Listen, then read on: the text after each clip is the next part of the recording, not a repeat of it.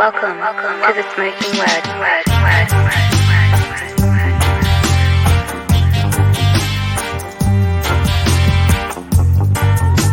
Welcome to The Smokin Word.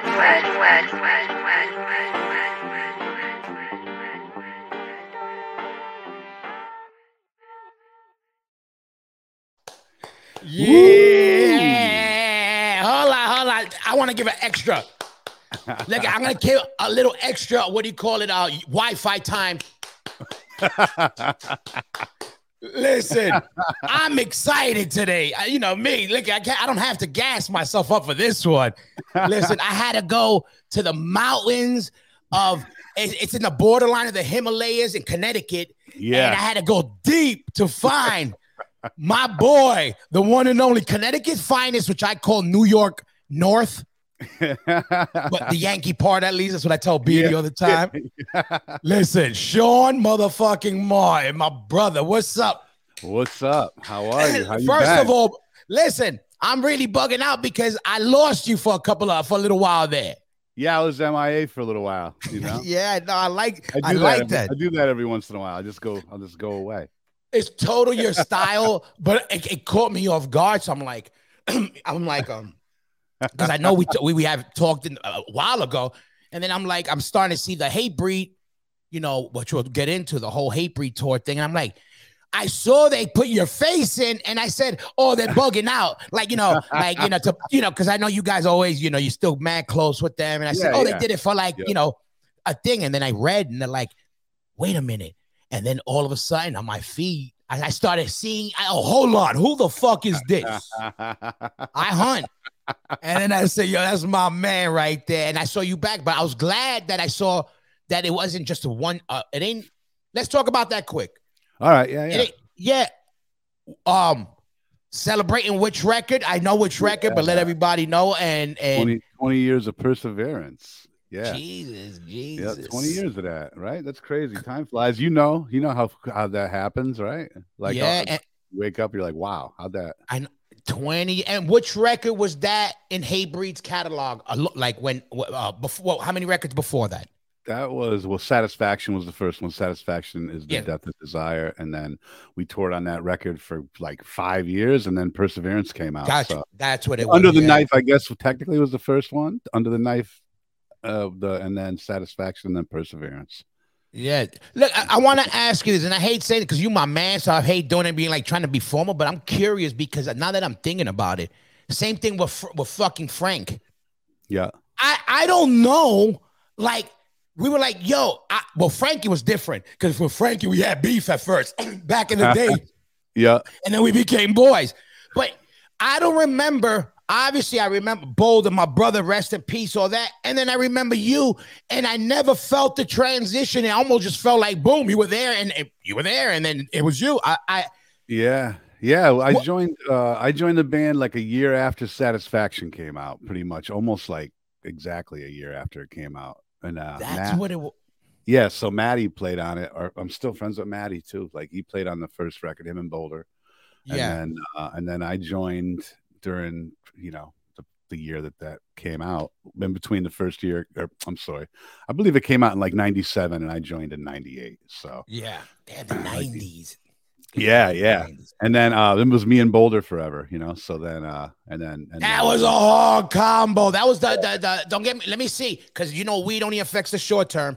That was the that was the what do you call the big Ozzfest lineup, right? You were Boulder? Yeah, the first Ozzfest that we did was... Listen, I remember that. Yeah, totally. That was all... You guys had a hard guitar section. I mean, the whole hard section there, but that was a hard section with Boulder. Yeah. Oh, yeah, it was good. It was cool. It was great, definitely. And where did Sean Martin come from before that? What was the band before that, and how the fuck did you get into that? I know you play guitar as a kid. I know a lot of this shit because but I want motherfuckers to know because you are that guitar dude. We've talked about it in the back lounge many a time. a trillion, kabillion.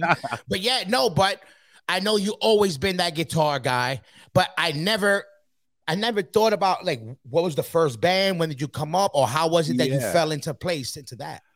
Well, I was always in bands not always, like when I was little, dude, I was like in a cover, like a thrash cover band, like when I was like 14, 15, did that whole thing.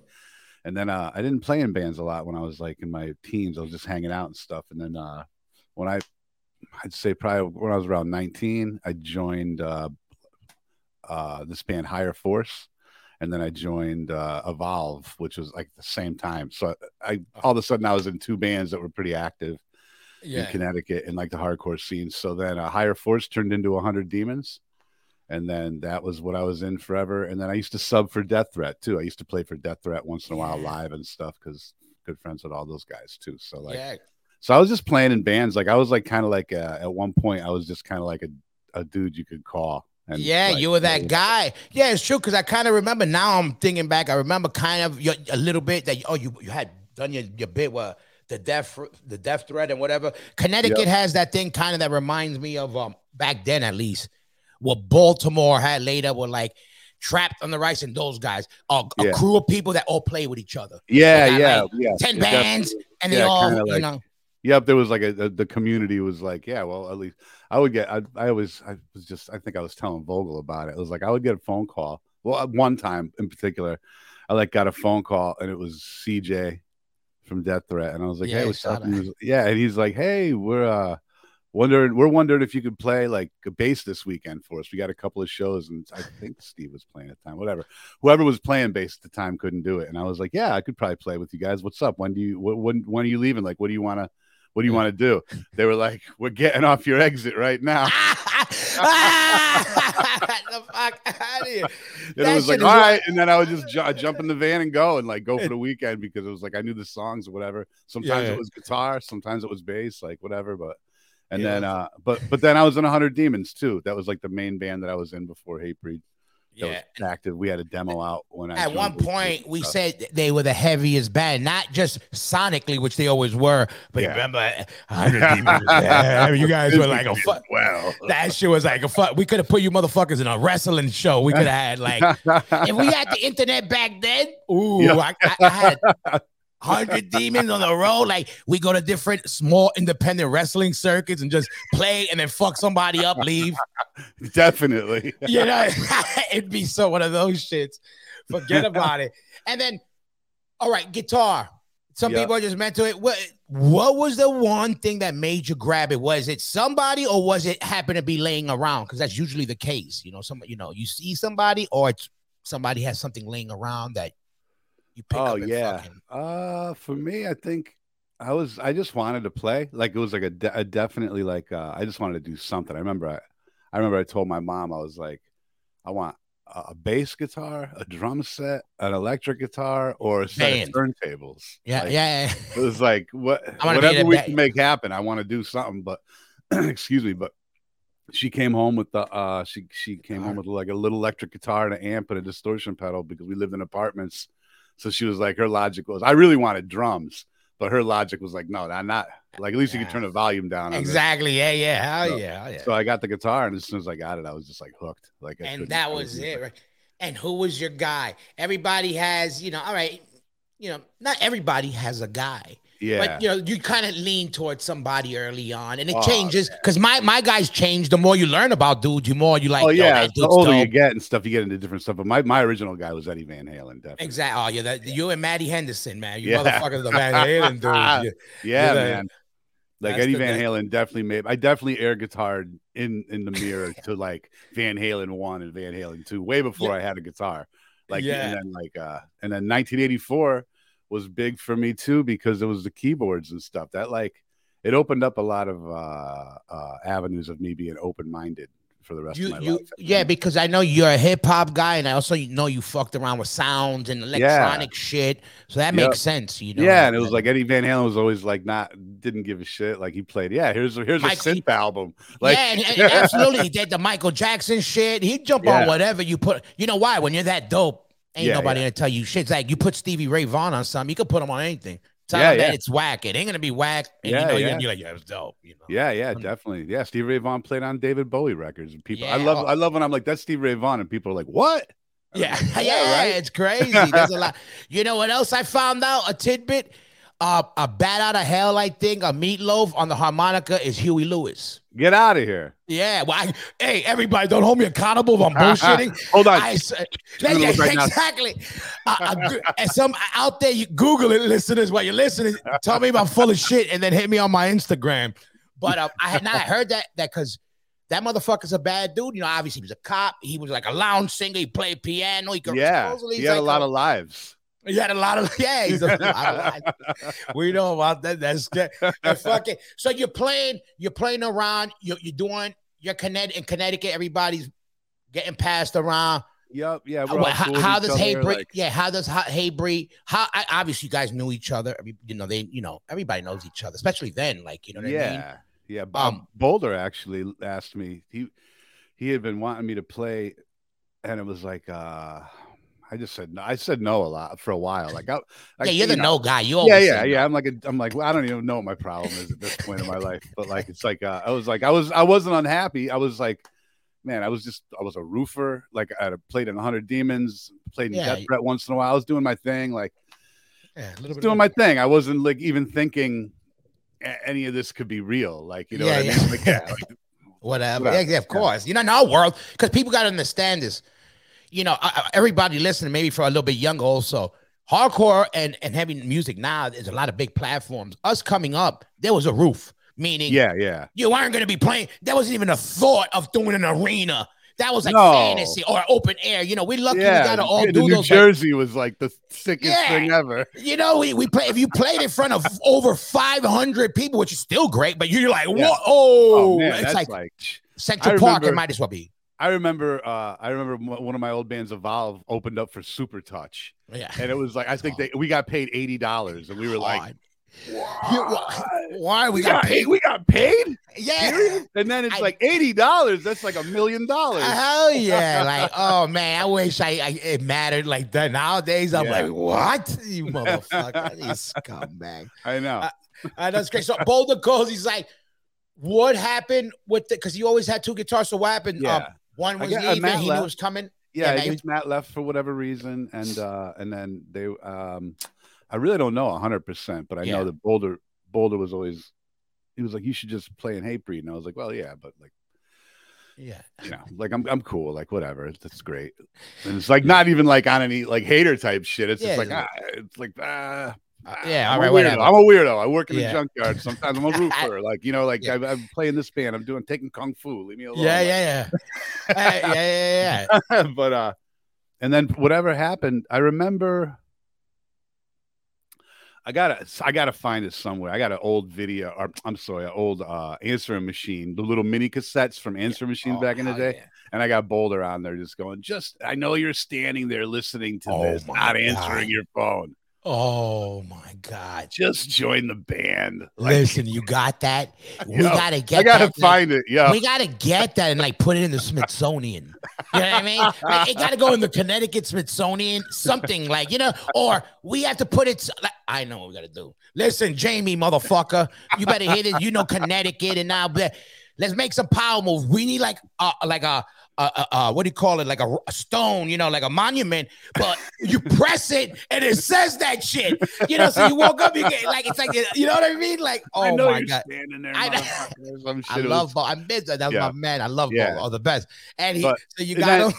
Yeah, like then I was standing there listening to it, and I didn't pick up the phone.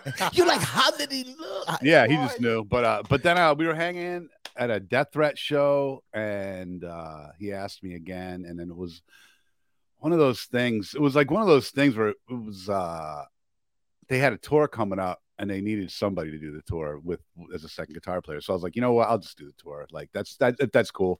That's fine. I'll do the tour. Like whatever. And hey, whatever. And that was it. I never came back. Pretty much. I did that tour, and it was like Jamie called me, and he was just like, hey, you know, there's not a lot of money, but like, you know, like if you're into it, like that'd be great, like whatever. And I was like, yeah. And there was I wasn't joining the band at that point. I was just going to do that. Yeah, jumping on shows. I was in 100 Demons and this and that and everything. And then pretty much like I did that tour, or I was about to do that tour. And I think that it was just a situation of like I had to make an ultimatum. There was an ultimatum of like what to do. And I just was like, well, guess I'll go on tour and see what happens. You're like, yeah. And then I did, and then that was it. I just stayed, and then that was it. And then I was organizing rehearsals and yelling at dudes, and like I fit right in. That was the other thing. Yeah, too. Like, perfect. Yeah. Like I was like, yo, man, like why aren't you at practice? Like calling out, why are you answering? This is before cell phones. Of course. If I'm in Beacon Falls, Connecticut, and I call your house at Bridgeport, Connecticut, and you answer the phone, I'm like, yo, why are you answering the phone right now? Yo, I'm at rehearsal right now. Why aren't you here? Like the whole the dynamic. Like I jumped right in and just started yelling at like Boulder and Beatty, and it was like perfect. But let me ask you this: so where's Hatebreed in the mix now as far as popularity when you come in? Because I remember the whole, obviously we from day one, we've always, we came up obviously doing, bringing also Jamie early Hatebreed out with us. But so I grew, and we all fam. So I lost track. Like I said, even when you guys come in, I end up feeling like, oh, you guys were always there. Cause I'm used to, it just, we all got along. We all connected easily. So it never felt like, oh, this day we met. Because I can't remember. I didn't remember it like it just kind of happened. Yeah, definitely. Over the years of going to shows and like whatever, wherever. Exactly. Like, I remember playing with Death Threat at Wetlands and like hanging out with dudes. And, we didn't really know each other, but we were all like in the same realm, Yeah. So it was just like, So Hatebreed, right? Where's Hatebreed now when you're joining? Because they're popping. I know they're starting to get momentum. Because I know when we did the Skarhead, that one Earth Crisis, whatever tour, Hatebreed was early on the bill, and we already, you could feel it. It was like how a buzz like now, Knock Loose right now is popping, but when they were coming up, same way, you're like, who the fuck are these guys? They're mad early on and they just something. Yeah, there's like an energy there, right? We knew there on the tour. I remember I saw it, and I remember Freddie. He was like, you see that? Yeah. And I remember being like, oh, one of these things or whatever. And it was like, so we know it was already buzzing, but you got to see it grow. So where were you think if it was from if Hatebreed's on 10 now, obviously, it fluctuates, but let's say Hatebreed right now is at the top. You're the same. Yep. That's 1 to 10. Where you think when you came into the mix, where you think Hatebreed was at? Like locally, like northeastern hardcore, definitely. Yeah, pretty popular. Like, of course. And the times were different though, so pretty popular back then was like not as many. It wasn't the same. Like the numbers. I mean, in the bigger scale, forget the local scene. Bigger scale, we hadn't even started to do the legwork yet. Exactly. No way. All right, that's what I was saying. I remember to do the legwork. Like it was a pain in the ass to get a rehearsal schedule, let alone like get through a tour or get to Jersey without someone getting pulled over. Because that was the thing with Hatebreed. Also, Hatebreed was fucking known for like, hey, are they gonna even show up and play? Yeah. I know, I don't forget shit. Weed affects the short term, everybody. I don't forget shit. And it'd be like, yo, these motherfuckers showing up or not, and it would be like, oh, it'd be. There's definitely a run. But then the next thing, but there was always the buzz. I remember the buzz, and then it seemed right. It was always the right move, like the right show. Then add another, the other guitar. Like keep it, kept it moving and kept it like trying to add to the. You're adding stacks of slabs of clay to the mold. Definitely. Like. And I like I always say, it was like Jamie. Definitely, I'm still. He had a vision. He has a vision. Like, and it was just like kind of like just. Hitting the train, like getting on the train and going for the ride. It was from the second I joined the band, it definitely I think I joined the band right at the time when it was like Jamie was starting to really go harder, like and like be like, all right, like this is like we're gonna do a Motorhead tour, like we're gonna do this tour, we're gonna do that tour, we're gonna open and be first of four and play for 15 minutes, but like like a plan. And then that's like right around the time when I joined the band, because when I joined the band, there was a lot of lineup changes and stuff. We were going through a lot of like just people leaving and whatever. Yeah, everything back and forth. It's hard, man. Like I always like, and like how hard. It's interesting because it's like some people don't really understand like what it takes like to really do the damn thing. I mean, I don't know about now, but like. At that point, it was like, yeah, man, it's like, yeah, well, I gotta like, it's it. Like, okay, conscious decision. We're not coming home. Like, we're gonna stay on the road. like we're gonna dig change out of the seat, whatever it is, like, you know, of the band we're opening for. If they're like, you know, we're stealing guitar strings, we're like, we're like, you know, like whatever, like, but we made that decision at that point. And so I'd say from the time I joined the band, that first year I was in the band was like playing shows locally, doing some stuff, but like getting an opportunity and running with it and like not saying no. That was the beginning of that, which led us to, you know, all the great tours we got to, which led us to Ozzfests and Slipknot tours and Slayer tours and all these amazing things we got to do that really exposed the band to a much wider audience. And it really was like the legwork that we were all willing to put in, because what else did we have to do? You know, that really, we were all at a certain point in our life, which was a lucky thing, because we were all like, I'll get in the van. I don't give a shit. Yeah, exactly. So, now, I know you guys always got to go, because locally, you know, the grind. So you got to jump on popping shows here locally. What was the first tour that you jumped on that was like, okay, you're on a, you know, was it an Ozzfest? Was it a Motorhead? What tour was it? That was like first, a big, you know what I mean? Like Motorhead was tour. Motorhead was definitely the first one for me where I was just like, ooh, like, you know, and we were, you know, at the height of our idiocy, you know. Awesome. We definitely, in hindsight, did not deserve that opportunity. Well, we deserved it, but we didn't deserve it. But like we did as good as we can. But we got in a little bit of trouble here and there. Like, they loved us. They loved us because we were wilding out, and then they definitely liked that vibe. Yeah. But it was also that was the first thing where it was us. It was Dropkick Murphys with the. When Al first joined the band, like first tour, might have been the first tour he did with them, because it might have been the first real. I think actually, now that I'm thinking about it, a million years ago, I think that was my first actual tour with Hatebreed, and that was his first actual tour with Dropkicks. What a crazy combo! So Hatebreed, Dropkicks, Motorhead. Yeah. Who the fuck Bob Lazar booked it? Homeboy who works with UFOs. Did he book that shit? It was wild. Oh, and Skarhead. And Skarhead was on it. Oh, I think I know. Yeah. Now I know. Yeah. Is that the Skarhead? Is that the one that they did part of it and then they were asked to exit? I don't know for sure. I don't know. Yeah. What's the word? Allegedly. I can neither confirm nor deny these allegations. People were asked to leave. Fuck that. I'll say that. Yo, E, come and get me, motherfucker. Yo, I love you, E. But now I remember that's a classic tour. But man, think about that though. Even that's a cool ass that even happened. Yeah, totally. That's a wild tour if you think about it at this junction of our life. Like, it's crazy. But so that was like, whoa, all right. And that was like one of the first I had played shows and stuff like that, but then that opportunity came. That comes up. That's fucking dope. And then, you know what's dope, because I was lucky to play with them also a lot, but like festivals back in the 90s in Europe, so I got to do, like, you know, get some of my OGs checked under my belt and shit. Know, we played a fest with Sabbath, original lineup in the 90s, one of their first few, just to say I did it.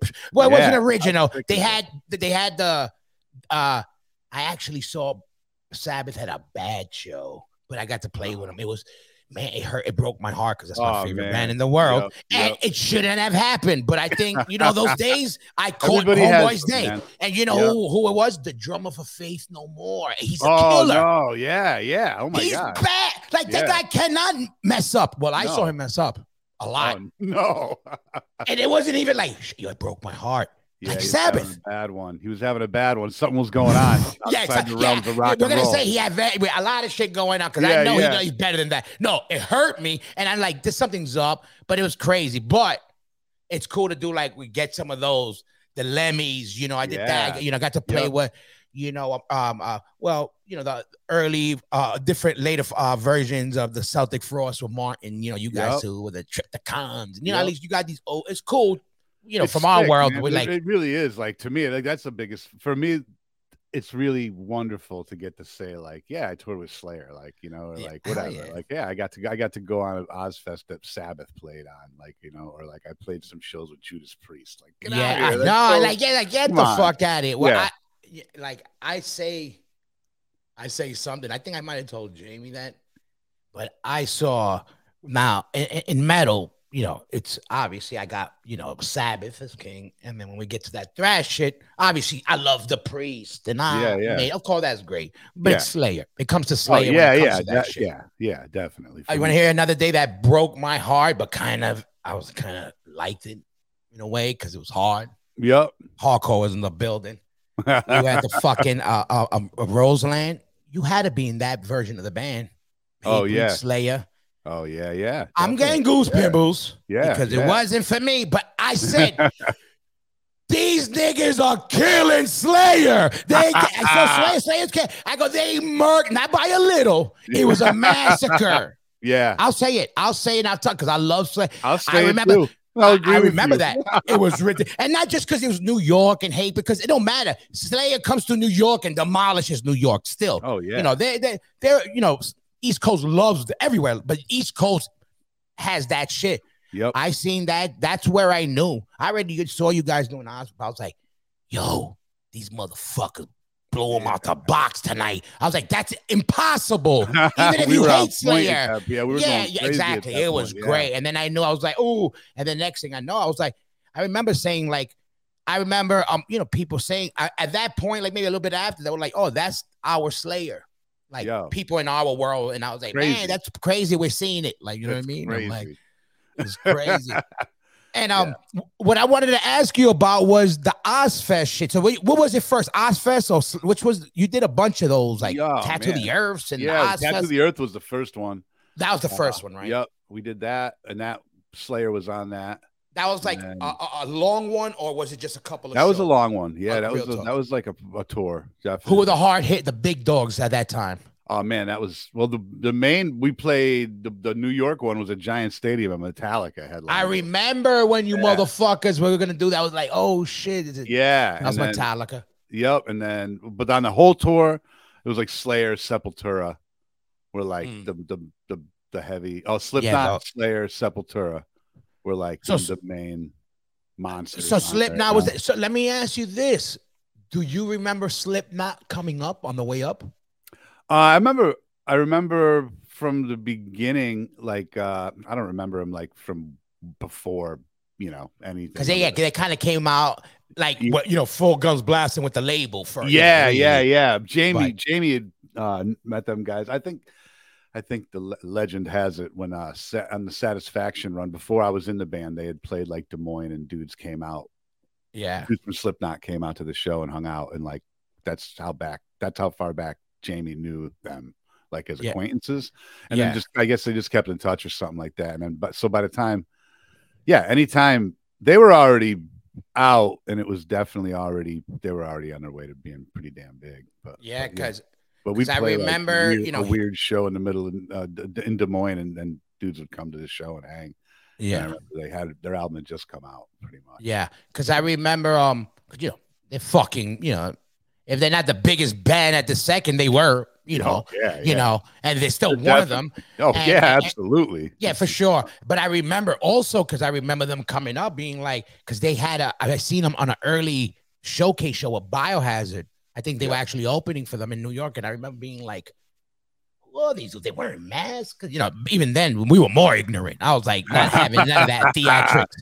I was like, theatrics. I was like, because there was our world was away from that for a while. Yeah, definitely. Of that kind. I was like, who the fuck? What the kind of being a meathead about it or whatever. But I remember being like, my boy Martin, my brother, he was on tour with fucking Biohazard. And I went to see them, and he was like, yo, but they bugged out. And I remember saying, oh, I'm hearing about... So I was like, Ozzfest. I'm going to even admit something right now. You got me going to admit some shit. I admit how much of a meathead, how much shit I talked.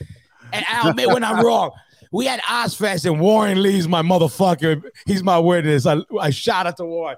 So we had one of the Ozzfest because we went to see you guys. Yeah. It had to be you guys because you're the only motherfuckers we knew in that world that would get us in or whatever, because I wouldn't pay to go.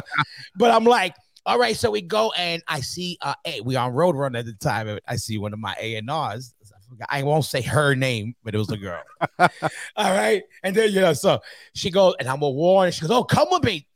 So these guys are on the floor. There's like a field, and like they're laying on the floor doing a photo shoot. Yeah, so this is the first time I'm physically seeing them. I never knew that. And she goes, oh, come check out this new band we got, whatever. And I'm being a meat hammer Warren. Yeah. And, you know, I'm trying to beat Bob. Fucking man, what up? Who these metalhead? And I'm looking at, I start, yo, these motherfuckers got masks on. And I kind of turn up a little bit on purpose to be a little ignorant. Being a meathead. Yeah. Oh, blah, blah. And I'm with Warren talking shit like, get the fuck out. Blah. I'm being like this. They might have heard me. It was in front of them. Maybe not. Whatever, whatever.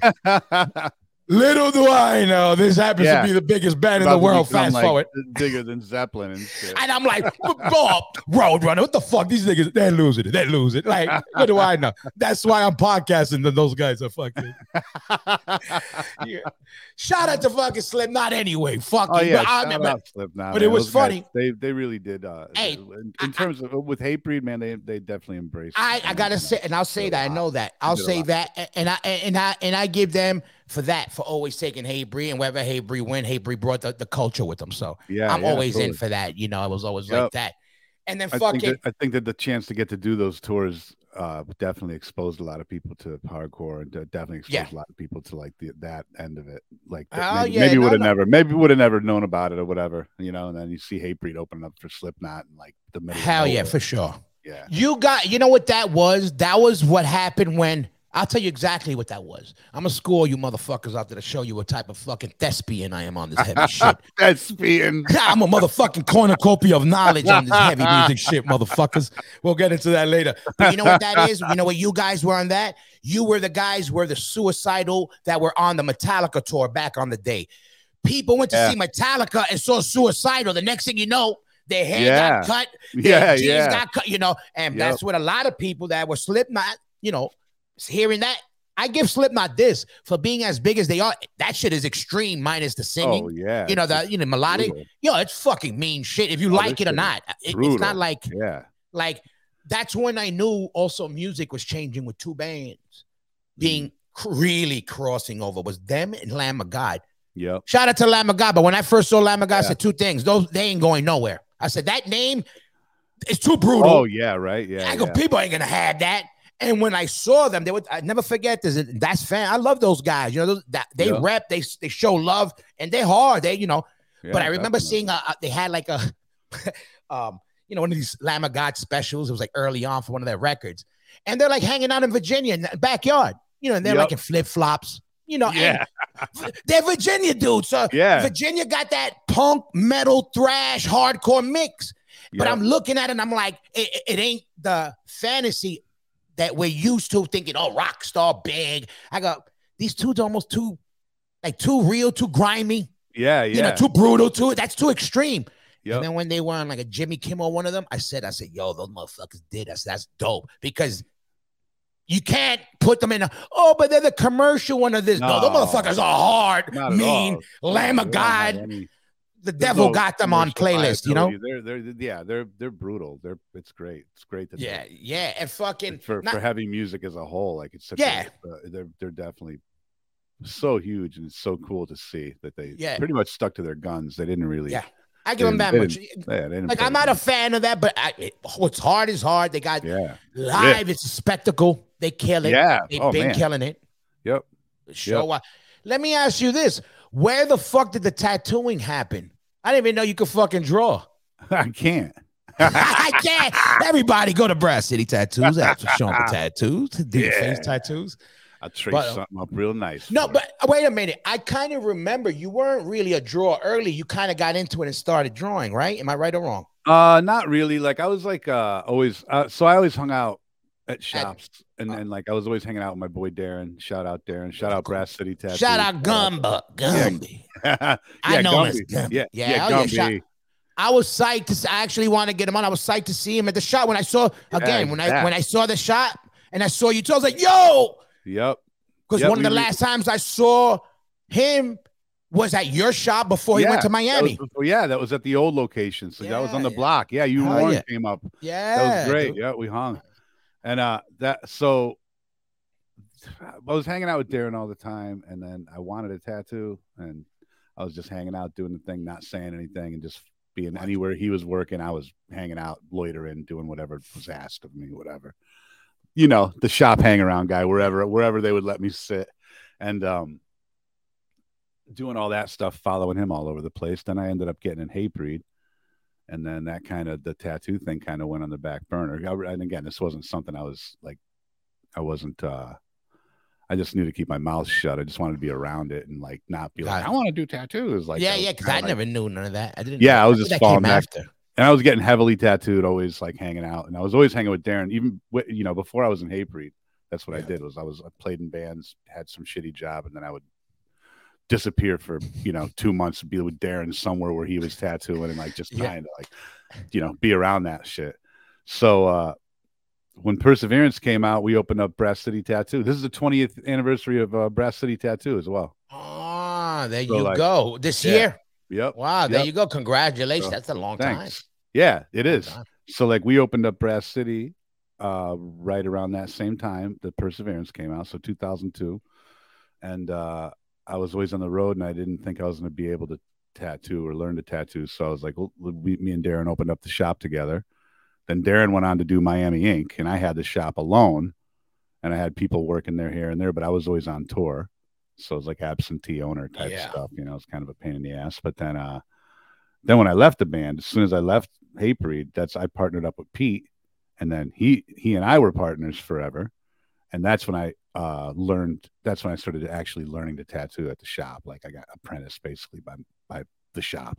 Gotcha. And I just started tattooing, learning to tattoo there probably 2009, like same. Yeah. So And Pete wasn't tattooing. He was just around it or owned. Just hanging out. Just hanging out, owning it, being there all the time anyway. Like, obviously, we're always hanging out. And it was a situation of like, eventually, I was like, I just don't even want to own it because I just want to tattoo and like do my thing. So Pete owns it. So Pete owns the shop. And then me and Darren tattoo there. We got a bunch of people working there. It's awesome. But then it just took a lot of the stress off of trying to learn how to tattoo and owning the shop, like having a bunch of people work there, and then I was still active in music. I'm still active in music now, and I got married. I took on a lot at once. So it was like a thing where I was like, I just want to concentrate on the tattooing end of it. And then so Pete took over the shop at that point, and we just relocated. We're going on 2 years in the new location. And it's right on the edge of Waterbury, but that's what awesome. I was about to say. Yeah, yeah, it's beautiful. And how far from the old location? Where was the old location at? The one that I went to. The old location was on the corner of Bank and Congress in Waterbury, and it's only like 3 miles away. Oh, yes, yeah. It's Waterbury ain't big anyway, so like, we're like basically you get on one, you get out, if you walked out of the tattoo shop and you took a left. And you just kept walking, you'd be at the other shop. Gotcha. Yeah. I feel. Yeah. I hear you. And exactly. And you were always doing music. Now, let me ask you this, because I don't have to get into detail, because obviously when people leave a band, especially when a band's doing good, you could say there's two things. There could be beef. There could be just people kind of moving on, or another spot, or relationships usually do it. It's always the same kind of thing. Yep. When you were out, at that moment when you were leaving, were you happy to leave? Because I know the situation might have been shitty, but were you happy? Not because maybe so much the situation, but were you ready to leave music at that time? Like you were like, you know what? I'm good.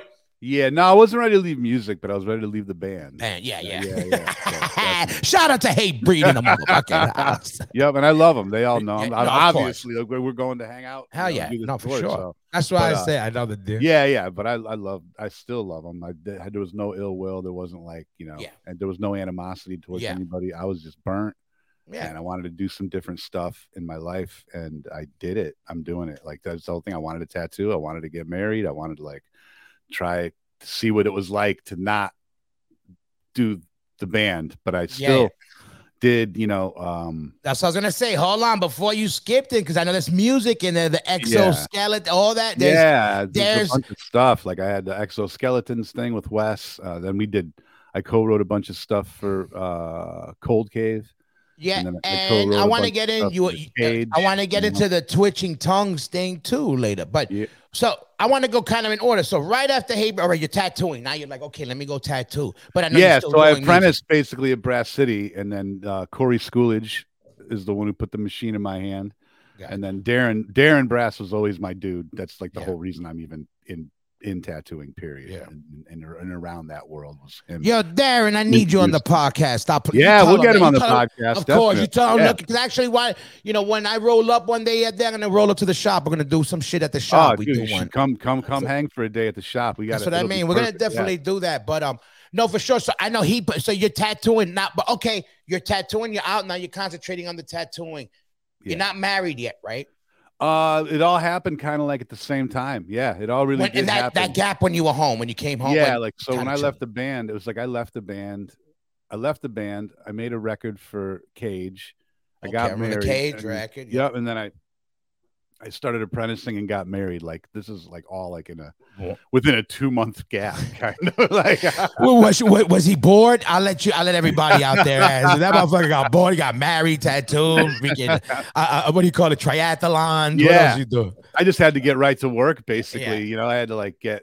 I used to say it was like the equivalent of like doing a e-brake 180 on the highway of life. Yeah. Right. And just spinning around and going in the other direction. Yeah. So, but that's good. Yeah, no, it was good. So like that between learning to tattoo, getting married, all that stuff, it definitely took up all my time. But I was also then I played guitar for Kid Cudi for a year. I toured with him. Wait. You did the Kid Cudi? I didn't know that. Yeah, yep. I did a bunch of touring with him. Like, I didn't know that because you kept that shit on the low. You're I'm getting that Kid Cudi loot. I need that. Nobody call me. Changing my number. Find me in the yellow pages because they don't exist no more. Yeah, I'm gone now. Yeah, but also, okay. Let me ask you because obviously you're working with Cage. You're working and you obviously you get into a little network of more the underground ish, but still guys that are doing it. Whatever. How you get that? How you get into that? That gig, how did that pop up? I had met all of them guys just from being in the band. You know, you meet so many people. And then one of my good friends, Daryl from Glassjaw, had made an introduction a little bit before all that. And me and Cage became friends. Chris, his real name is Chris. Me and Chris became friends. And then we just started. He knew I made beats. Like we just started talking about that kind of stuff. And then we just started working on music together. And that turned into the album Depart From Me, which came out a long time. It came out like 2009 now. Yeah, I remember. But we did that record. And then because we did that record, that's how I got introduced to Cudi through Chris. And then I met him. And then that just ended up me being just his touring guitar player for a while. It was cool. Yeah. Yeah. Really awesome. Good experience. Did you do much? Just a song or two? How did I was like a live band. He had a whole live band. So I was like the guitar player. Yeah. So I was playing on every song, but it was like taking his songs and deconstructing them and just kind of giving them simple rock, of course, rock guitars like behind them, you know? Just playing loop, like you know, 3 chords behind it, but you know, whatever, adding a little rock and roll oomph to it, you know. Yeah, for sure. Let me ask you this: how is he as a performer? Because from what I know on the outside, he's one of those dudes that works on his live shit, like a rock, rock and roll, like even mentality, like you know, he's about. You know, he sells records, but he ain't that guy like that. They know he's known for going playing live, being you know doing. At he's that got point, his own, he's eccentric and shit, like you know. Oh, I mean? Yeah, definitely. He thinks outside the box for sure. He's definitely he's awesome. He's It was super good to work with them, and we it was more like it was super you know 8-hour rehearsals and definitely hanging out, taking a break. You know, like you know everybody taking a break and coming back and like doing another couple hours. You know. Yeah. And it was like, but I loved it because for me, I used to say like, and it's not a diss towards anything at all, but like. When you're used to playing metal and hardcore and having that energy level, I always say it's athletic guitar playing, you know. It is. I said it was like playing for Kid Cudi was super fun and super easy because I also understand how to make beats and I understand production and stuff. So it was a little bit easier for me to sit into that seat and like deconstruct it and know how to tastefully just kind of rock it up a little bit without going overboard. Yeah. Of course, because you're a hip hop guy, so you know you couldn't make shit fucking brutal. It got to be like you got to make it sound like it's a sitting in the song the right way, almost like a sample or like it got to be a candy version of a hard thing, a little bit more candified for sure. That's when you hear like the WWE. There's like some hard riffs, but it's like it's a little. but it's got to be done a certain way, you know. They got to throw a little syrup on it, a little, you know, that old shit put on ice cream, it gets hard. The chocolate it used to get hard. Candy shell. Yeah, the candy shell. That's what you got. That's what WWE for, like TV and like that. But I get it. But that's dope. And you know what? I love that. More of that happens than a lot of people know, because I always meet people that, you know, they do a Cypress, they work for a Cypress, they work for this band, like certain bands, and they're people from our world. They get to like do these gigs with Lady Gaga, that person's cool shit. Man. It was really cool. It was a really good experience. But then, you know, just because I'm the way I am, and then I just slowly. He's back. And then I did that for a while. And then I just went on a tattoo journey after that for a while, just traveling around, just trying to learn, and, you know, getting told how much I sucked, and, like, you know, doing it the way you're supposed to. Like, so I, you know, I hit you up. I was living in Miami for a while. I was tattooing down in Miami. I remember. I missed you right at that time. Yeah, I know. Yeah. So I was down there for a while, and then I went to Ireland for a while, and then I went. You were in Ireland. How long you were in Ireland for? I was there for a couple of months. I was that was another time. You guys were in Ireland while I was out there. I remember me and you texted. You knew, I remember you were like, yo, you're in Ireland. What's up? We're in Dublin or something. And I was like, yo, that's like not even that far, but I can't. Like, I can't, you're like, you told me I'm in Cork. I can't come see you. Dude, exactly. All of a sudden, you had an Irish accent. You go, oh, yeah, come see you. I'm eating combi for a cabbage. I'm in County Cork. Shout out to my Irish. Listen. Yeah, I love. Yeah, listen, shout out. I'm an Irish citizen, man. Come on, you know. Listen, you know why I got a soft spot for Ireland? First of all, we played Dublin's dope, wild, and we got to even play Cork. And I don't know how many hardcore bands played Cork, but I did. And on top of that, I grew up in an Irish pub in my old neighborhood where we hung out. They used to Kennedy's. They would let us in and serve us beers in the back when I was 15. You know, he was like, Mike was the bartender. He was just like, all right, shut up and give it. But we had to stay in the back, and we grew up. I'll give you one. This is a New York Irish song. Ireland first, then Ireland last. I don't know the rest, but all these Irish dudes who sing that shit every day. So shout out to Kennedy's and my Irish. But I love it, yeah. So you were out there for a minute, and that's cool. You just went out with why there besides family? You were gonna try to give it a chance for longer. A shop out there offered me opportunity to like manage it. I wasn't tattooing while I was out there. I was just kind of working and shadowing people. And just kind of running the front and doing all that stuff. So I did that for a few months. And then when that was up, I came home and I was going to go back, but you know how shit happens. Yeah. And then and your lady, she I was going to move out there. We were going to move out. Oh, you were? Yeah, but excuse me.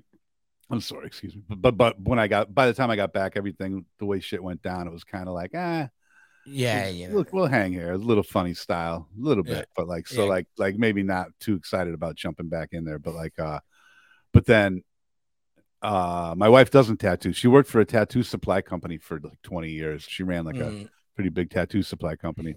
But then, when I came back from that, she went into doing real estate, and she got a real estate license and stuff. So that's what she does now. So we're just like slowly building our little, I call it Martin Core. The Martin Corporation. But I knew she had something to do with the tattooing. I remember, because I remember saying like, oh shit, that's cool when you're in the same, when you could be in the same world, kind of. Sometimes it could be a negative, but it could be dope too, because you understand the gig. She knows like the deal. I was that definitely stand, like, because especially like for me, it was like having the opportunity, like I would the tattoo shop when it was on the block, we would stay there till like 3-4 in the morning. I would be tattooing all, like, anything you can get. You'd hang out for 12 hours before the first person walked in or something, you know. So like, Let me ask you this: when right now you come back, you're tattooing, you got the new spot. You're in contact with Hatebreed. Obviously, they, you know, they've been around. You know, they dropped the record. They're doing the beer, and I know they were lingering around. I saw you chilling with them, coming around more. How long before this thing came up that they were like, "Yo, we're thinking about doing this tour. What's up? You down?" When did that pop up? You know, man, Jamie had mentioned something a little while back about it, and I was like, "Yeah, I'm always game. Like, just let me know. You know, like, whatever, like in whatever capacity." If it's a possibility, I'd love to play. It'll be fun. And then I didn't hear anything from him until like a little while ago. Until he says, yo, we're on your exit. Yo. Yeah, dude, pretty much, yeah. We're on your exit. It's still the same, like, but I love it. Like, yeah, definitely, like, it's kind of like, not last minute, like, we talked about it a while back, but we didn't really hammer out particulars and everything and figure out everything, like, got you in terms of, like, logistics of having three guitar players and all that stuff. We were figuring out whatever. They figured everything out, and then I'd say it's probably been like a couple of weeks that. So that's what. So without letting any secrets out of what's what, but also I want to know whatever you're gonna tell me. Other people want to know. So obviously gonna come. So ballpark. Obviously, we could assume you're gonna be jumping off certain tracks. Yeah. I'm not 100% sure how it's gonna go yet. Even better. Yeah, this is the way we roll. It's Kiss before we saw them without the makeup. We don't know what the fuck. We don't know what's going on. But but it's definitely like a bunch of songs from Perseverance, a bunch of songs off the records I played on. And then I'm not sure how it's going to get staggered, or if it's going to get staggered, or if I'm coming out at the end or whatever. But either way, I'll be out there and playing a bunch of songs, and it'll be awesome. So it'll be fun. I think we're going to do it as like a, not for the whole set, I think, but when I'm out there, it'll be all three of us, like just a triple guitar attack. Hell yeah. I'm Leonard Skinner style. Yeah, Skinner style. Hell yeah. And I'm how do you know now, as of now, what's what, like how long you're doing? Touring? I'm doing the whole tour. And what's that like? Oh, it's like because I saw it's like dates. A month. It's a month. It's East Coast to West Coast. Are you ready? Because I know you know, I don't know. You might be a little dusty, sitting down a lot, tattooing. I know, right? Yeah. I'm very sedentary lately. Yeah. No, but how's it feel to get back? Because Hatebreed is also the thing that always, to me, the one thing Hatebreed would do sometimes, I was like, man, I don't think I could ever do that. If Jamie gets in those moods, because I seen Hatebreed do it, where 3 hours of just pulling out songs. Oh, yeah. I'm like, listen, only... The Doors. I don't know who else the fucking guys right now. Roger Waters. What's the name of this band? They're just playing around.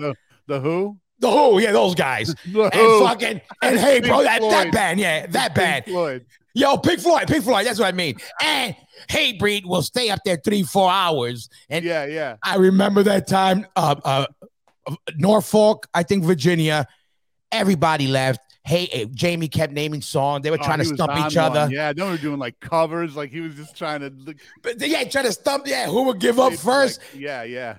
Listen, I think I got blasted, passed out, and woke up, and you motherfuckers were still playing, I think. Yeah, that was ridiculous. Yeah, I love it. We used to never use a set list. So it was very like, depending on how the crowd was going, he would just shout. I just knew the cues, and we would just go. But mad audibles.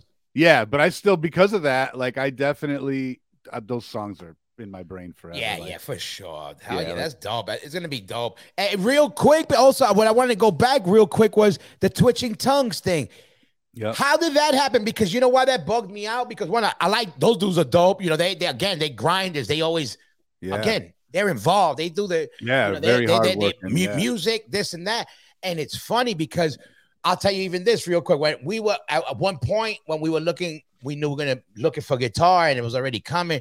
I was like, who would have been good? I was like, man, I wish Sean was still around. I would have asked him like to jump on. That would have been hard, Mad Boy Sean. But I was even like, but look at check it out. I go, that motherfucker's done with music. I go, he don't want no part of it. So you know, you're out of the mix. I didn't even think, but you know, we're throwing guys in our head. The next thing I know, we're watching. I see Twitching Tongues. I go, motherfuckers. I go, but we already said. But I was like, dope that you're playing, and dope that you're playing with young bucks and those dudes because they come from the DNA. Yeah. You know totally. I mean? They know what's definitely. Up. 100%. It definitely keeps you. It keeps you on your toes when you're playing with the younger guys. Really good, man. And they're great musicians. They're geniuses. Yeah. So like, it's like definitely like you're like, oh shit. But what made you do that exactly? That's what I was wondering because, like I said, I know for you to take anything because I know you got offers in the past. I know you must have got offers within your time. People, hey, jump on. You know, throwing all. You know, some people must have reached out in the past. Not as much. You know, I think a lot of people. I really think a lot of people probably scared. that I would yell at him. Yeah, definitely a little bit of that. Like, but I think like when you leave Hatebreed, I think people are probably like, "What?" That's like, what I said. What? Why would he want to do? And he would have just stayed in that band, like if he wanted to, you know, like because there was no animosity, there was no like drama behind it, there was no like, oh, this, and I didn't come out like 6 months later and go, now let me tell you the truth. It's too bad.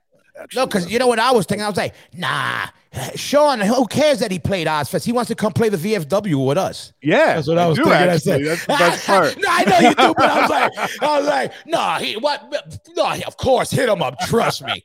Let's make sure. Exactly. That that's really why was. All they did was ask. Yeah, like, no, but that's what I took as, you know, obviously that, you know, you left that. And also I know it sometimes is also more than, you know, it could be like where you at in life mentally with your thing, even a relationship wise in the band, outside, whatever it be. Yep. I was like, oh, for you. And, you know, when you did other projects, you did the Exoskeletons, the other stuff. So I was like, exactly like me. I would not start a hardcore band. Why? I'm in Madball. Yeah, if I do anything else, something out. And that's what you had done. So when you did that, I was like, oh, shit, he went back to his roots. Yep. What made you at that time say, yo, you know what? I'm gonna fuck with these dudes. I wanted to play. Like I was definitely itching to play again, but like logistically, it's kind of hard to get a band together and like all that stuff. Especially with I'm friends with everybody who's sick. We could start a great band tomorrow, but like how? Like when? Where do we rehearse? How do we rehearse? Who's got 8 hours? Who's got an hour? Who's got whatever? So I was just concentrated on tattooing. I was working at Brass City, and I was working at a shop in Massachusetts because I lived like on the border of the two states. So Connecticut, Mass, I was going back and forth, and I got an email to my tattoo email from Taylor from Twitching Tongues, and he said that they had a new record done, and they had some stuff go on where a bunch of guys left the band or whatever, and they needed a guitar player for some upcoming tours. And he's like, basically, I know you don't know me, but I'm in this band Twitching Tongues, and I knew. So you Twitching didn't Tongues. Know them. You didn't know. I didn't know them personally, but I knew the band. Yeah. I like the band. Yeah. Yeah. So and then that's even dope. That's even better. I love you even more. Yeah. I love you even more for taking on the young bucks, not even knowing them. Yeah, and I was just like, damn, that's pretty sick. Like Twitching Tongues is sick. All right, that'll be fun. Like, let me talk to my wife. Whatever. I hit up Taylor back. Whatever. I said, well, I'll call you back. Whatever. Whatever. And then I hit up, I think it was Martine. I think I hit up Martine. Like I was like, yo, or Martine hit me up. I think I forget. Anyway, I was like, yo, I don't know these dudes. They're cool though, right? And he's like, yeah, they're cool as hell. Like everything's cool. I was like, yeah, it's cool, right? Like I love the band. Like, but like I know we got a lot of mutual friends, so let me make sure some of the mutual friends are like, yeah, these yeah. But like, and I guess it was like within a couple of hours, I was like, yeah, I'll do that tour. That'll be cool. And then we hadn't even met. And then the next day we talked, and then they were like, hey, so we got this other tour coming up after that. Like, if it all works out, would you want to do this? And I was like, yeah, what the fuck? Why not? You know, my wife was like, yeah, you got to go. You got to go play. Like, yeah, recharge. Like, awesome. Yeah. And I was like, cool. And then like a couple days later, it was just like, so you want to just say you're in the band? You know, I was like, yeah, why not? Fuck it. I'm in the band. Hadn't even met him yet. And then they got good energy, those guys. That's why. And I knew the deal. Like, again, all my friends were just like, all my friends that we had as mutual friends were like, oh, they're great. Yeah. Blah, blah, blah. Like, and I already liked the band. So it was cool. I flew out. We had booked a tour. They had a tour booked. I flew out. I met them. We went through the set, and I knew everything, and it sounded great. And we were like, fuck, all right, cool, boom. And then we just went. And then about 2 years later, a year later, we made a record together, and that was cool. Yeah. So, and obviously with COVID, like, there's not a lot going on. We're everything's starting to pick up again now, so we'll see what's up in the future. For sure. And for as of right now, you got that Hatebreed tour. Is there anything else maybe's in the works with Sean Martin involved? Oh, dude. With the Hatebreed fam? I don't know. Like, you know, do you want me to talk to Jamie? Make sure you have to talk to Jamie about that. Yo, Jamie. No, maybe I think, hey, let's go. Let's get this cracking. He needs more needles. Yeah, I gotta buy more tattoo machines. We need more needles. But I'm in two bands with Jake from Converge. I'm in a band called Wear Your Wounds. I'm in a band called Umbra Vitae, which is a death metal band. And that's so you busy. Okay. Yeah. And then So Umbra Vitae is me and Jake, and then Mike, John, and Greg from the Red Cord. Oh, and shit. So it's shout out to those guys. Yeah, I know those guys. I haven't seen those guys in a while. Yeah. Yeah. They're playing shows again now, too. We're all getting old now. We all got to get back out there and rock out. We got to let the world know. Sure. Exactly. But yeah, the Red Cord's been for a long time. And so I'm in a band with those guys. And then Wear Your Wounds is me and Jake and Mike from the Red Cord. And then Adam from Cave In. And then our buddy Chris Maggio, who played with Trap Them. And he was in High on Fire up until he was like the last touring drummer for them, like filling in. He's been in a bunch of stuff. He's a badass drummer. Great. Dude. Mad weed. Then there's mad weed involved. But he doesn't smoke weed. He's great. Because if you're high on fire, you better smoke something. But now he's doing floors and hanging out in Louisville and waiting to do a tour with us. So we're chilling. Shout out Chris Maggio. I love you. I love all and you're dropping music with that. That's moving forward. That's your shit right now. So everybody looks out. Like 2020, Umbra Vitae's record Shadow of Life came out in 2020, right when everything popped, when the pandemic popped and everything. Wear Your Wounds. We have a record called Rust on the Gates of Heaven that came out in 2019. And then Twitching Tongues.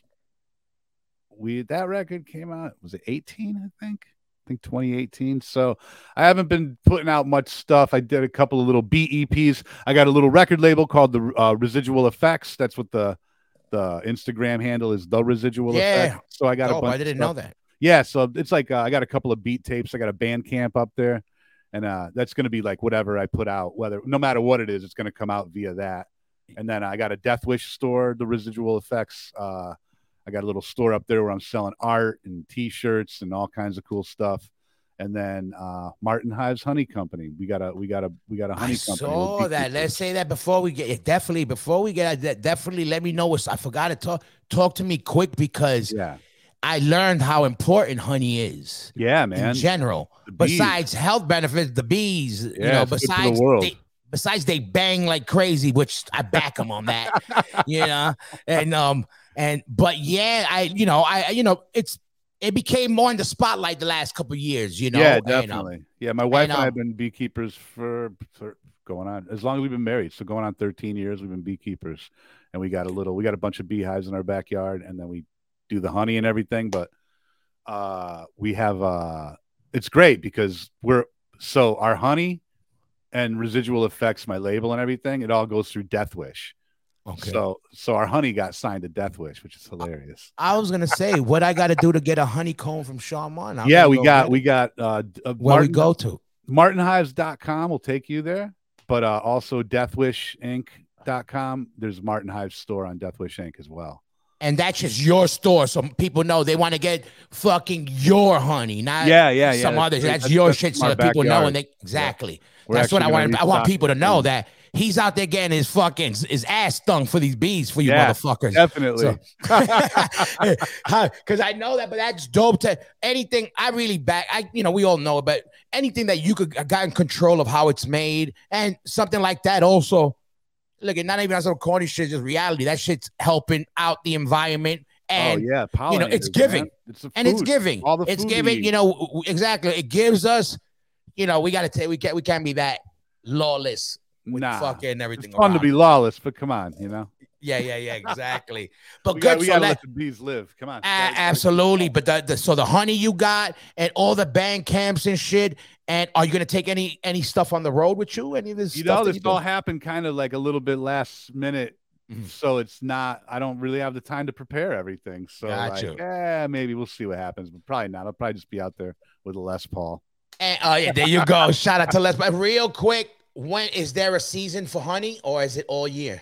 In New England, it ends right around now. We just harvested for the year, so we got all our honey. Now we have to jar it up and get it up to the store so they can sell it and stuff. But gotcha. So in New England, for us, you can get the season is usually it ends like October, November.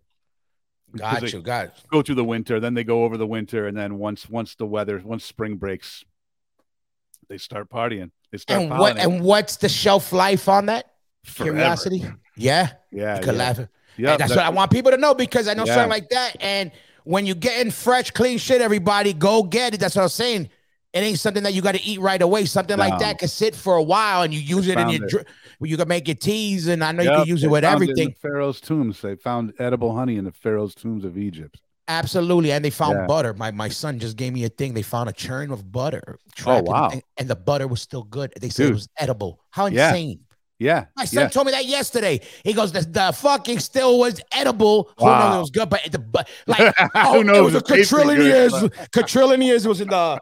Little thing, but go figure. But listen, Sean, I'm glad. I know you busy.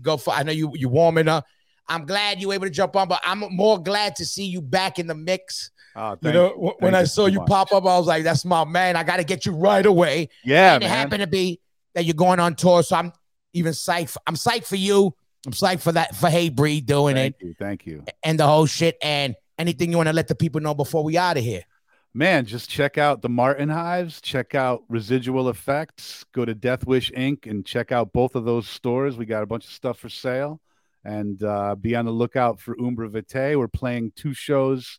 Actually, Umbra Vitae, we're playing St. Vitus on December 16th, and we're playing Middle East in Cambridge on December 15th.